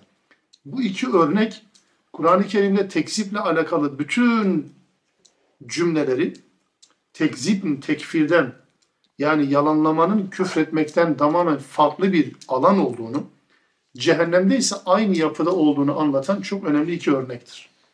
Hocam burada kıstas namaz mıdır hocam? Yok değil sadece. Ben örnek olarak söyledim. Münafıklar deyince sen. Evet. Yani, yani inanmış, kabul ediyor iman şartlarını ve uygulamaya gelince Hı. dedim, namaz yoktur, kabul. Namaz var, oruç yok. Hı. Aynı kefe girer mi bununla? yani? Şöyle namaz olmadan olmaz zaten. Namaz var da oruç yoksa ayrı bir nakısadır. Ama oruç var, zekat var gibi görünüyor da namaz yoksa bunların hiçbiri var değil yani. Var olmaz. Namaz yoksa bunların hiçbirinin varlığı bir işi ifade Namaz etmiyor. var, zekat yok. Şöyle diyelim mesela çarpan sıfırsa çarpan sıfırsa sıfırın bu tarafında olanların varlığı bir şey ifade etmiyor. Yani namaz yoksa Yani başka bir şey namaz yani kıstas namaz o zaman. En önemli şey namaz tabii. Namaz. Tabii ki imandan sonra. İman namaz. Budur yani. Adam namaz kılmıyor ama kalbi temiz. Namaz kılmıyor ama iffet. Yok olmaz böyle bir şey. Yani namaz kılıyor ama Tabii. zekat vermiyor. O, o kefe girmez yani. O kefe girmez ayrı bakın. Yani namaz kılıyor ama zekat vermiyor ayrı bir kategoridir. Ama adam zekat Yani veriyor gibi ya- görünüyor ama namaz kılmıyor. o yalanlardan olur mu yani yalanlardan? Bakın o özellik mesela sürekli ise aynı şeydir. Demek ki namazı namaz değil. Namaz onun zekat vermemesine engel değil demek. O zaman bu namaz ibadeti değil. Başka bir şey yapıyor. Ve bu sürekli arz ediyorsa tabii ki öyle. E tabi namaz kötülükte alıkoyuyor. E kötülük alıkoyması demek ki bu namaz kılmıyor. E, na- namaz kötülükte Yani alıkoydu. kafayı, Namaza kılıyor yani. mesela münafıkların özellikten Hazreti Peygamber bahsederken diyor ki işte söylerdiği zaman yalan söyler, emanet verdiğini ihanet eder, konuştuğu zaman Yarın konuş söz verdiği zaman yerine getirmez. Arkasından şöyle bir ifade geçer hadisin birinde. Devamında diyor ki bu adam namaz kılsa da oruç tutsa da böyledir. Namaz kılsa da oruç tutsa da. Yani aslında namaz ve oruç bunları engeller ama yoksa demek ki namaz kılması onun kötülüğün engeli olmuyorsa işe yaramaz. Vay o namaz Yani kılan. Hazreti Bekir'in zekat vermeyenlere savaş ilan etmesi gibi yani zekat da Tabii ki ayrı devlete verilmesi gereken Müslüman- bir görev. Yani devlete isyan suçudur aslında her zekat. Aynen, ama aynen öyledir. Yani burada şöyle bir yapı problemi var bizde. Yani Allah'ın din adına ortaya koyduğu kurallarla Müslümanların 14 asırdır din adına ortaya koyduğu kurallar örtüşmüyor. Yani Allah'ın din budur dediğiyle Müslümanların din budur dediği örtüşmüyor çoğu yerde. Anlatabiliyor muyum? Yani bir Müslümanın toplumda takdir görmesi için namaz kılması şart değil hani. Bugünkü anlamda söylüyorum. Tabii Bunun yani- Bazı böyle ufak tefek yerler haricinde yani ister Türkiye'de ister dünya Müslümanlar arasında genel anlamda namaz kılmanın çok da lüzumlu bir ibadet görülmediğini söyleyebiliyoruz değil mi? E Peki bu, bu nasıl bir din ya? Yani bir defa zaten buradan kaybediyor. O açıdan yani keferu ve kezzebu birbirinin aynısı olan kelimeler değil bir defa. Kezzebu'nun ne anlama geldiğini de Cuma 5'ten ve Araf suresinin ayetinden öğrenmemiz mümkün. Ayet 11. Ma asabe min musibetin illa biiznillah Ne zaman bir isabet eden musibet gelirse bir Müslümana ancak Allah'ın izniyledir. وَمَنْ يُؤْمِنْ billahi Kim Allah'a iman ederse yehdi kalbehu Allah onun kalbini hidayete açar. Ya da ikinci bir anlamıyla şöyle söyleyelim. Kim Allah'a iman ederse kalbini hidayete açar. Yani iki anlam farkını tespit edebildik mi bilmiyorum. Birinde kim Allah'a iman ederse Allah o kişinin kalbini imana açar. İkincisinde ise kim Allah'a iman ederse o kişi kendi kalbini imana açmış olur. Her iki mana da uygun buna. Vallahu bi kulli şeyin alim. Allah her şeyi bilendir. Şimdi hani bazen kaderle alakalı tartışmalar yaşanır ya. Kadere imanla alakalı. Ya bakın Allah diyor ki Allah'ın izni olmadan hiçbir şeyin isabet etme imkanı yok bir defa. Benzeri bir ayeti Tevbe 51. ayetinde de okumanız mümkün. Tevbe 51'de. Orada da de ki Allah'ın yazdığından başka hiçbir şey isabet etmez bize. Bu nedir? Yani bana isabet eden her şey Allah'ın Allah'ın yazdığı şeydir. Onun dışında bir şey yok. Ben bunu bilmiyorum. Sadece isabet ettiği zaman ha diyorum ki geldi demek. Bu Allah'ın bilgisiyle alakalı bir konudur. Benim konuşacağım, bizim konuşacağımız bir konu değildir. Bizim konuşacağımız konu olmaya ne zaman başlar? Bunu netleştirelim lütfen zihnimizde. Bu şekildeki konuşmalarla alakalı ne zaman biz netleştirebiliriz? Olay yaşandıktan sonra. Olay yaşandıktan sonra netleştiririz. Ha, bunu konuşuruz. Olay meydana gelmeden önce kim konuşabilir ki? Yani yarın başımıza gelecek olan bir mesele bugünden kim konuşabilir? Kimin haddini? Ama mesela me- diyelim ki gitti bir kaza yaptı ha ya ben demedim mi sana? E önce deseydin yani. Kaza yapacağım şöyle yapacağım desene önce. Yok. Kimse bilmiyor yani. Onun için ne kadar bir şey musibet isabet ettiyse size hepsi Allah'ın izniyledir. Bu tespiti sadece yapmak için söylemiyor Allahu alem burada Allah. Yani bunu zaten Allah kendisi de biliyor. Burada Müslümana yüklenen bir sorumluluk var. Özellikle bunun altını çizelim. Yani Allah'ın iradesine boyun eğdirmektir. Bu ayetin amacı bu. Allah'ın iradesine boyun eğdirmektir. Niye? Başımıza gelen her ne olursa olsun hani hadiste, hadis-i şerifte söylenir ya aleyhissalatü vesselam der ya Müslümanın her hali şaşırtıcıdır değil mi? Bir nimete kavuşur, hamd eder, kazanır. Bir musibet gelir başına, sabreder, yine kazanır. Şimdi müminin tavrı bu. Eğer bu tavrı ortaya koymasak ne olur? Tersini çevirelim. Bir nimete kavuştuğumuz zaman ya kafayı çalıştırdım böyle olur. Allah nerede? Yok. Bir musibetle karşılaştığı zaman ya bula bula benim bu oldu. Ben ne yanlış yaptım ki? Yok. Bir Müslümanın Allah'ın takdirine, Allah'ın kendisi için biçmiş olduğu role razı olmayı anlatıyor. O yüzden tekrar okuyalım bunu. Bir musibet size isabet ettiyse eğer bilin ki mutlaka Allah'ın izniyledir. Allah'ın izni olmadan hiçbir şey meydana gelmeyecektir. Bir nimete kavuştum. Allah'ın izni olduğu için hamd ederim. Bir musibet mi başıma geldi? Bir şey mi kaybettim? Yine sabrederim. Derim ki demek ki Allah böyle takdir etmişti. Ne yapayım? Becerebilseydim hadi yapsaydım bunu tersine çevirseydim. Yok yapamazsın. O yüzden Allah'ın takdirine, iradesine boyun eğmeyi öğreten bir ifadedir. وَاطِيعُ اللّٰهَ وَاطِيعُ الرَّسُولِ Allah'a itaat edin, Resul'e de itaat edin. Her ikisini dinleyin. فَاِنْ تَوَلَّيْتُمْ Eğer yüz çevirirseniz فَاِنَّمَا عَلَى رَسُولِنَا الْبَلَاغُ الْمُب۪ينَ Bilin ki bizim elçimize düşen, Resul'e düşen, düşen nedir? Apaçık tebliğdir, bildirmektir. Bildirdikten sonra sorumluluğu biter. Peşine düşmek zorunda değildir. Sonuç almak, sonuç almak Müslüman bir davetçinin aynı zamanda peygamberin görevi değildir. Sonuçtan sorumlu değil Müslüman. Müslüman hep süreçten sorumludur. Süreci nasıl işlettin? Sürecin kurallarına tabi oldun mu olmadın mı? Allah bunu sorar kesin. Kaç kişi senin sayende Müslüman oldu sorusunun muhatabı olmaz. Hiçbir Müslüman. Anlatabildim mi? Hiçbir Müslüman Allah tarafından sen kaç kişinin hidayetine vesile oldun diye sormaz. Ama Allah her bir Müslümana sen öğrenmiş olduğun dini ne yaptın? Anlattın mı? Cebine mi koydun? Eve mi götürdün? Ne yaptın? Bunu sorar. Bu açıdan tebliğ, süreç önemli. Sonuç hiç önemli değil. Allahu la ilahe illahu ondan başka ilah yoktur. Kendisine boyun eğilecek, hayatı belirleme yetkisine sahip başka bir ilah yok. Ve alallahi felyetevekkelil mu'minun. Ey müminler Allah'a tevekkül edinler.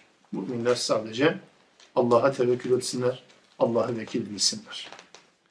Şimdi tevhidi anlattı Rabbimiz. Nübüvveti anlattı. Peygamber ve peygamberliğin önemini anlattı. Ahirete bizi götürdü. Bütün bunların önünde bir takım engeller olur mu? Yani Allah'ı Allah'ın kendisini tanıttığı şekilde, ahireti Allah'ın anlattığı şekilde, nübüvveti ve nebevi haberleri Allah'ın bildirdiği şekilde öğrenmeye ve buna göre hayatımızı düzenlemeye engel olan bir şeyler olabilir mi? İşte 14. ayetten itibaren surenin sonuna kadar da Rabbimiz bu noktada dikkatlerimizi çeker. Ya eyyühellezine amenu. Ey iman ettiğini söyleyenler. 13 ayetlik bölümde beni tanıdıysanız, ahireti biliyorsanız, peygamberin kadro kıymetini anladıysanız eğer, o zaman şunu dinleyin. İnne min ezvacikum ve evladikum aduven lekum. Sizin eşlerinizden, çocuklarınızdan size adu olanlar, engel olanlar, ayak bağı olanlar olacaktır. Fehzeruhum onlardan sakın. Ve in ta'fu ve tasfahu ve tağfiru eğer hoş görürseniz, bağışlarsanız, müsamahakar davranırsanız, bağışlarsanız yani bu noktada ayak bağı olan eş ve çocuklarınızı yani onları görmezden gelmek değil bu ya. Onları dışlamadan, onlara tahammül ederek, onların yaptıklarına saygı göstererek değil de ikisi birbirine karıştırılıyor hep biliyor musunuz? Yani yanlışa saygı gösterilmez Müslüman. Müslüman yanlışa tahammül eder, sabreder. Sabreder. Sabretmek de onun bütün yanlışlarına göz yummak anlamda değil. Yani bu burada vurgulanan ta'fu, tasfahu, takfiru dikkat edelim. Hoş görün, bağışlayın, bazı şeylere tahammülkar davranın. Bilin ki fe innallahu gafurur rahim, Allah gafur ve rahimdir. Burada kelimenin Türkçe tam karşılığı düşman, adu kelimesi. Düşman diye çevrilir. Yani eşlerinizden ve çocuklarınızdan düşman olanlar var. Bu kelime biraz Türkçe'de ağır bir kelime. Hakikaten ağır bir kelime. Halbuki bu kelimenin Türkçedeki karşılığı sadece düşman değil. Bunu burada biraz düzeltmeye çalışalım. Yani düşman demek adu kelimesinin bir anlamıdır. He. Adu kelimesi düşman anlamının yanı sıra engel olan, ayak bağı olan şey demektir. İmtihanınızı zorlaştır. Ayak bağı. Yani kör olasıca viranede evladı uyuyan var. Ne yapayım ben yapacaktım bir türlü hanım bırakma. Tabii erkekçe okuyunca biz böyle örnek veriyoruz değil mi? Ya da kadınca okusalar yani ben bir şey yapacaktım bir türlü kocam bırakmadı. Çünkü burada ezvaç kelimesi sadece erkeklerle alakalı değil ha. Ezvaç kelimesi aynı zamanda kadınlarla da alakalı. Ya ne demek bu? Ey iman eden kadınlar, çocuklarınızdan ve eşlerinizden size ayak bağı olan şeyler olabilir. Müslümanca bir hayat yaşamanıza kocalarınız ve çocuklarınız engel olabilir. Ya da erkekçe okursanız, ey erkekler, eşlerinizden yani hanımlarınızdan ve çocuklarınızdan size ayak bağı olanlar, bazı şeyleri yapmak istiyorsunuz, onlar engel olabilirler. Onlardan sakının diyor Allah. Fahzaruhum. Sadece tespit etmekle kalmıyor Allah. Ne yapacağımızı öğretiyor bakın. Bunlardan sakının. Ayak bağı olanların ayak bağı olmasına müsaade etmeyin. Bunu yaparken de kırıp dökün demiyor bakın değil mi? Üç tane kavram geçti. Ta'fu, tasfahu, tağfiru. Affedin. Bağışlayın. Ve müsamahakar davranın. Hoş görün biraz. Birden kırıp dökmeyin. Belki ayak bağı olmaktan, engel olmaktan vazgeçer bir yol aramaya çalış. Yoksa kırıp dökün anlamına değil. Allah bu üç kavramla hitap ediyor. Hem kocası kendisine engel olan kadınlara hem karısı kendisine engel olan erkeklere. Allah her ikisine birden bu anlamda sesleniyor. Genelde bizim böyle bir Kur'an Kur'an okuma problemimiz var. Yani hep erkek erkeğe okuyunca sanki sadece bize söyleniyor gibi. Halbuki yani sadece kadınlar erkekler engel olmuyor. Erkekler de kadınlara engel oluyor bazen. Yani Müslümanca bir hayat yaşama bazen erkekler de engel oluyor. Yani Mesela hanım birinden bahsediyordu. Sonradan işte tanışmışlar. Ya diyor namaz kılarken hanım namaz kılıyor. Kadıncağız namaz kılıyor. Namaz kılarken diyor kocası kocası tam namazsız birisi. Yani böyle sanki zorla evlendirilmiş bir şey. Sonradan kadın biraz Müslüman bir hayat benimsemiş. Kocası geliyormuş mesela bir tane tahta tam kadın secdeye kapanacakken önüne koyuyor. Kadın doğrulacakken arkasına koyuyor. He böyle. Böyle bir eziyet yap. Erkek ya. Malatya'da Malatya'da bir şey yani. Kim bu bunu İlginç bir şey yani. hayret bir şey. ya. Ya defalarca bunu yaptı. Defalarca bunu yaptı. Artık çekilmez hale gelmiş. Yani dua edin falan diye söylüyormuş. Bu tip insanlar var. Hakikaten var ya. açan da var. Böyle tesettürlü olup da kocalara müdahale olup aşmaya çalışıyorlar. Yani o yüzden bu genel anlamda Müslümanların erkek ve kadın olsun Müslümanca hayat yaşamalarına engel olan her neyse, ayak bağı olan her neyse. Sadece düşmanlık yapmak, silahla, öldürmeyle, vurmayla, kırmayla alakalı düşmanlık değil. Böyle anlamayın. Eşlerinizden ve çocuklarınızdan. O yüzden eş deyince kadın ve erkeği kapsasın diye öyle söylüyorum. Burada hanımlar geçmiyor değil mi? Hanımla geçmiyor. Eş. Meallerde Ezvaç kelimesi. hanımlar Ezvaç kelimesi. Yaşar Nuri'nin söylediği bir kitapta yazdım falan diyor ya bize.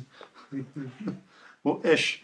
Eş kelimesi Kur'an-ı Kerim'de bizim Türkçeleştirdiğimizde karşımıza zevç, ezvaç çıkar. Karı ve koca demek değildir. Zevç. Zevç hem kadın hem de erkek için kullanılır. karşılığı. Tabii karşılıklı. Bunun müennesi, dişi şeyi yoktur yani. Kur'an-ı Kerim'de bizim Türkçe'de karı ve koca dediğimize Kur'an-ı Kerim karı ve koca demiyor. Ne zaman karı koca diyor biliyor musunuz?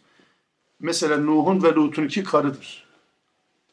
Nuh'un ve Lut'un hanımları zevç değildir, eş değildir. Karıdır onlarınki. Mesela Firavun'un asiyesi de karıdır. Çünkü kocası kafir. Din farkı vardır. Ebu Leheb'inki de zevç değildir. O da karıdır mesela. Anlatabiliyor muyum? Yani inanç farklılığı, ailenin bir bütünlük halinde olmadığı durumlarda kadınlık ve erkeklik ön plana çıkarılır. Zevciyet bağı olan eş durumunda ise yani eş durumu ön plana çıkarılıyorsa erkeklik ve dişilikten ziyade buna zevç der. O yüzden inne min ezvacikum kelimesi her iki tarafı da kuşatan, kapsayan bir şeydir. Tabi biliyorsun Kur'an-ı Kerim'de yani e, bu konuyla alakalı, çocuklar ve eşlerle alakalı, malla alakalı üçlü bir aşama var. Sonraki ayet-i kerime zaten bunu da söyleyecek. İnnemâ emvâlukum ve evlâdukum fitnetun. Biliniz ki mallarınız ve çocuklarınız bir fitnedir. Fitne, Türkçe'de fitnedir. Burada bir imtihan demektir. Yani fetene kelimesi Arapçada, Arapçada kelimenin, şimdi bazı kelimelerin kökünü bilirsek biraz daha rahat ederiz. Yani bazı şeyleri anlamlandırırken daha rahat ederiz. E, Arapçada fitne kelimesinin kök anlamı olan fetene, e, Kur'an-ı Kerim inmeden önce de bir Arap'ın zihninde nedir biliyor musunuz? Topraktan altın madenin bulunduğu toprağı çıkarıp işlediğiniz zaman onu belli bir işleme tabi tuttuktan sonra curufu, posası çıkardıktan sonra içinden birkaç gramlık altın madeni filizi çıkıyor ya. O ayrışma işlemine Arapçada fetene denir. Anlatabiliyor muyum? Yani toprakla karışık bir altındır. İşleme tabi tutuyorsanız altın içinden çıkıyor. Bir kamyon, bir damper diyelim ki altın madeni bulunduğu topraktan, taştan işte bir gram altın çıkıyor değil mi? İşte o ayrıştırma işine Arapçada fetene denir. Şimdi Kur'an-ı Kerim bu kelimeyi alıyor. İmtihan kelimesinin karşılığı olarak söylüyor bunu. Ne demek bu? Bir Müslüman da bir Müslüman da kazanması ve kaybetmesi yani kafirlerden farklı bir şekilde ortaya çıkmasının anlamı fetenedir. Allah imtihan eder. İmtihan ettiği zaman cürufla pusa birbirinden çıkar, ayrışır. Samimiyle samimi olman birbirinden ayrışır. Budur fetene. Onun için mallarınız ve çocuklarınız sizin içindedir bir fitnedir. Ne demek bu? Bir imtihandır. Kazanmanızın ve kaybetmenizin o tarafta ya da bu tarafta yer almanızın yegane nedenidir. Mallarınız ve çocuklarınız. Tabi bu bir aşamadır. Bundan önceki aşamada mal ve çocuklar dünya hayatının süsüdür der. Münafıkun suresi hatırlarsak orada ne diyor? Mallarınız ve çocuklarınız size Allah'ın anmaktan alıkoymasın diyor. Değil mi? Hatırlıyoruz. Onun için bu mal ve çocuklar bir Müslüman için zaten vaka da budur. Bugün hali hazırda aynı imtihan sonrası devam etmektedir. Etrafımıza bakın. Müslümanların kaybedenlerin mal ve çocuklarından dolayı kaybediyorlar. Kazananlar da mal ve çocuklarıyla kazanıyorlar. Hep böyledir. Kayıp ve kazanç nedenidir. Mal ve çocuklar. Onun için Allah fitne imtihan olarak söyler bunu. Allahu indehu ecrun azim. Elbette en büyük mükafat Allah'ın yanındadır. Fettekullaha mestata'tum. Gücünüzün yettiği kadar Allah'a karşı takvalı olun. Sakının. Gücünüzün yettiği kadar. Vesma'u dinleyin. Ve ati'u itaat edin. Ve enfiku hayran li enfusikum. Kendiniz için infakta bulunun. Kendiniz için bir şeyler harcayın. Ve men yuqa şuha nefsihi. Kim nefsinin kendisinin cimriliğinden sakınırsa, kim cimri olmaktan korunursa ulaikehumul muflihun o felaha ermiş olanlardır. Kim cimrilikten sakınırsa kurtuluşa erenlerdendir. Bu ayetin bir benzeri özellikle ayetin ilk cümlesi olan hani gücünüz yettiği kadar Allah'a karşı takvalı olun. Ayetin bir benzeri Ali İmran suresinde geçer. 102. ayet kelimeli. Ya eyyühellezine amenüttekullaha hakka tukatih. Ey iman edenler! Allah'tan nasıl sakınılması gerekiyorsa öyle sakının, hakkıyla sakının ve Müslüman olmaktan başka bir şekilde de ölmeyin. Ali İmran suresi Tegabun suresinden nüzul sırası itibariyle önce inmiştir. Nüzul sırası öncedir. Bu ayetle Ali İmran 102. ayet arasında bir çelişki, bir tezat varmış gibi görünür. Değil aslında. Bu çelişki şöyle yani. Orada nasıl takvalı olmak gerekiyorsa öyle takvalı olun. Burada da gücünüz yettiği kadar takvalı olun. Şimdi bu ayet onu neshetmiştir gibi bir anlayış ortaya çıkar. Bazen tefsirlerde bu tip anlayışlar var. Böyle hükümsüz falan bırakılan bir konu değil bu. Kaldı ki zaten hüküm ayeti değil zaten. Anlatabiliyor muyum? Nesih hüküm ayetlerinde genelde olsa bile bu hüküm ayeti değil. Peki iki ayetin birleştirilmesi nasıl mümkün? Yani aynı şeyi anlatıyor. Evet aynı şeyi anlatıyor tabii ki. Bu nedir? Şimdi hedef 12 gösterir Allah tarafından. Nedir? Ali İmran 102'de hedef 12'dir. Diyor ki nasıl takvalı olmak gerekiyorsa öyle takvalı olun. Burada nedir? Hedef 11'dir. Yani 12 yapamazsanız 11 yapın. Gücünüz Yani-. Ya hep ya hiç yok bakın. Kur'an bu mantığı ortaya koyuyor. Yani gücünüz yettiği kadar. Mesela emrolunduğun gibi dost doğru ol ifadesi vardı yani. Emrolunduğu gibi dost doğru ol. E, herkes aynı işi yapamayacak bellidir. O zaman mümkün mertebe dost doğru olmak lazım. Budur yani. Buradaki ifade bu. Yoksa onu hükümsüz bırakmıştır anlamda bir ifade değildir. Şimdi gücünüz yettiği kadar Allah'a karşı takvalı olun. Bu nasıl sağlanacak? Ayetin devamında diyor ki kaçırmayalım orayı. Dinleyin, itaat edin ve kendiniz için bir şeyler infak edin. Bu yatırım yapın ya. Türkçesi bu. Yatırımı yapın. Arkasından diyor ki in tukridullaha kardan hasena eğer Allah'a güzel bir borç verirseniz yudaifhu lekum Allah onu kat be kat karşılığını verecek size. Ve yagfir lekum ve üstelik Allah'a borç veriyorsunuz. Allah'a kredi açıyorsunuz tabiri caizse değil mi? Allah öyle ifade ediyor zaten burada. Allah'a kredi açıyorsunuz. Allah muhtaç olmadığı halde Allah'a veriyorsunuz. Allah bunu kat be kat karşılığını ve bir veriyorsun Allah 700 katını veriyor. Bir de o yagfir lekum yapıyor ya. Yani olur ya bazı günahlarınız da vardır. Allah o günahları da bu şekilde bağışlıyor.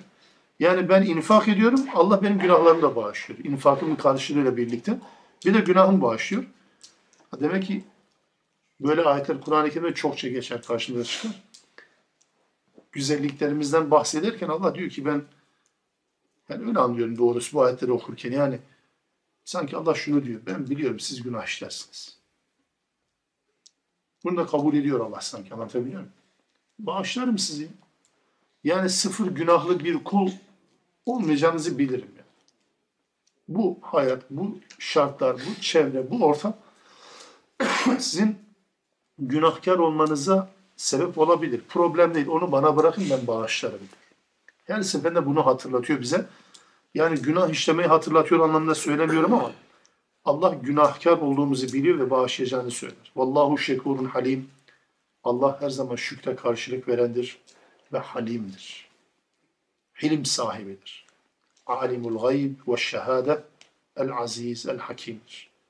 Zaten görüneni bilineni biliyor.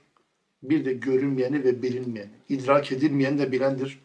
Her şeyden üstün olandır. Hiç kimse hiçbir şey ona üstün gelmez.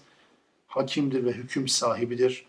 İşte o hükümlerden birisi de Talak suresinde geçer. Ey peygamber kadınları boşadığınız zaman onların iddetlerini sayın diye Allah'ın hakim oluşunun, Allah'ın hükmedici oluşunun özelliklerini Talak suresinde Rabbimiz söyleyecek inşallah. Subhaneke Allah'a ve hamdik. Eşhedü en la ilahe illa ente estağfiruk ve etûbü.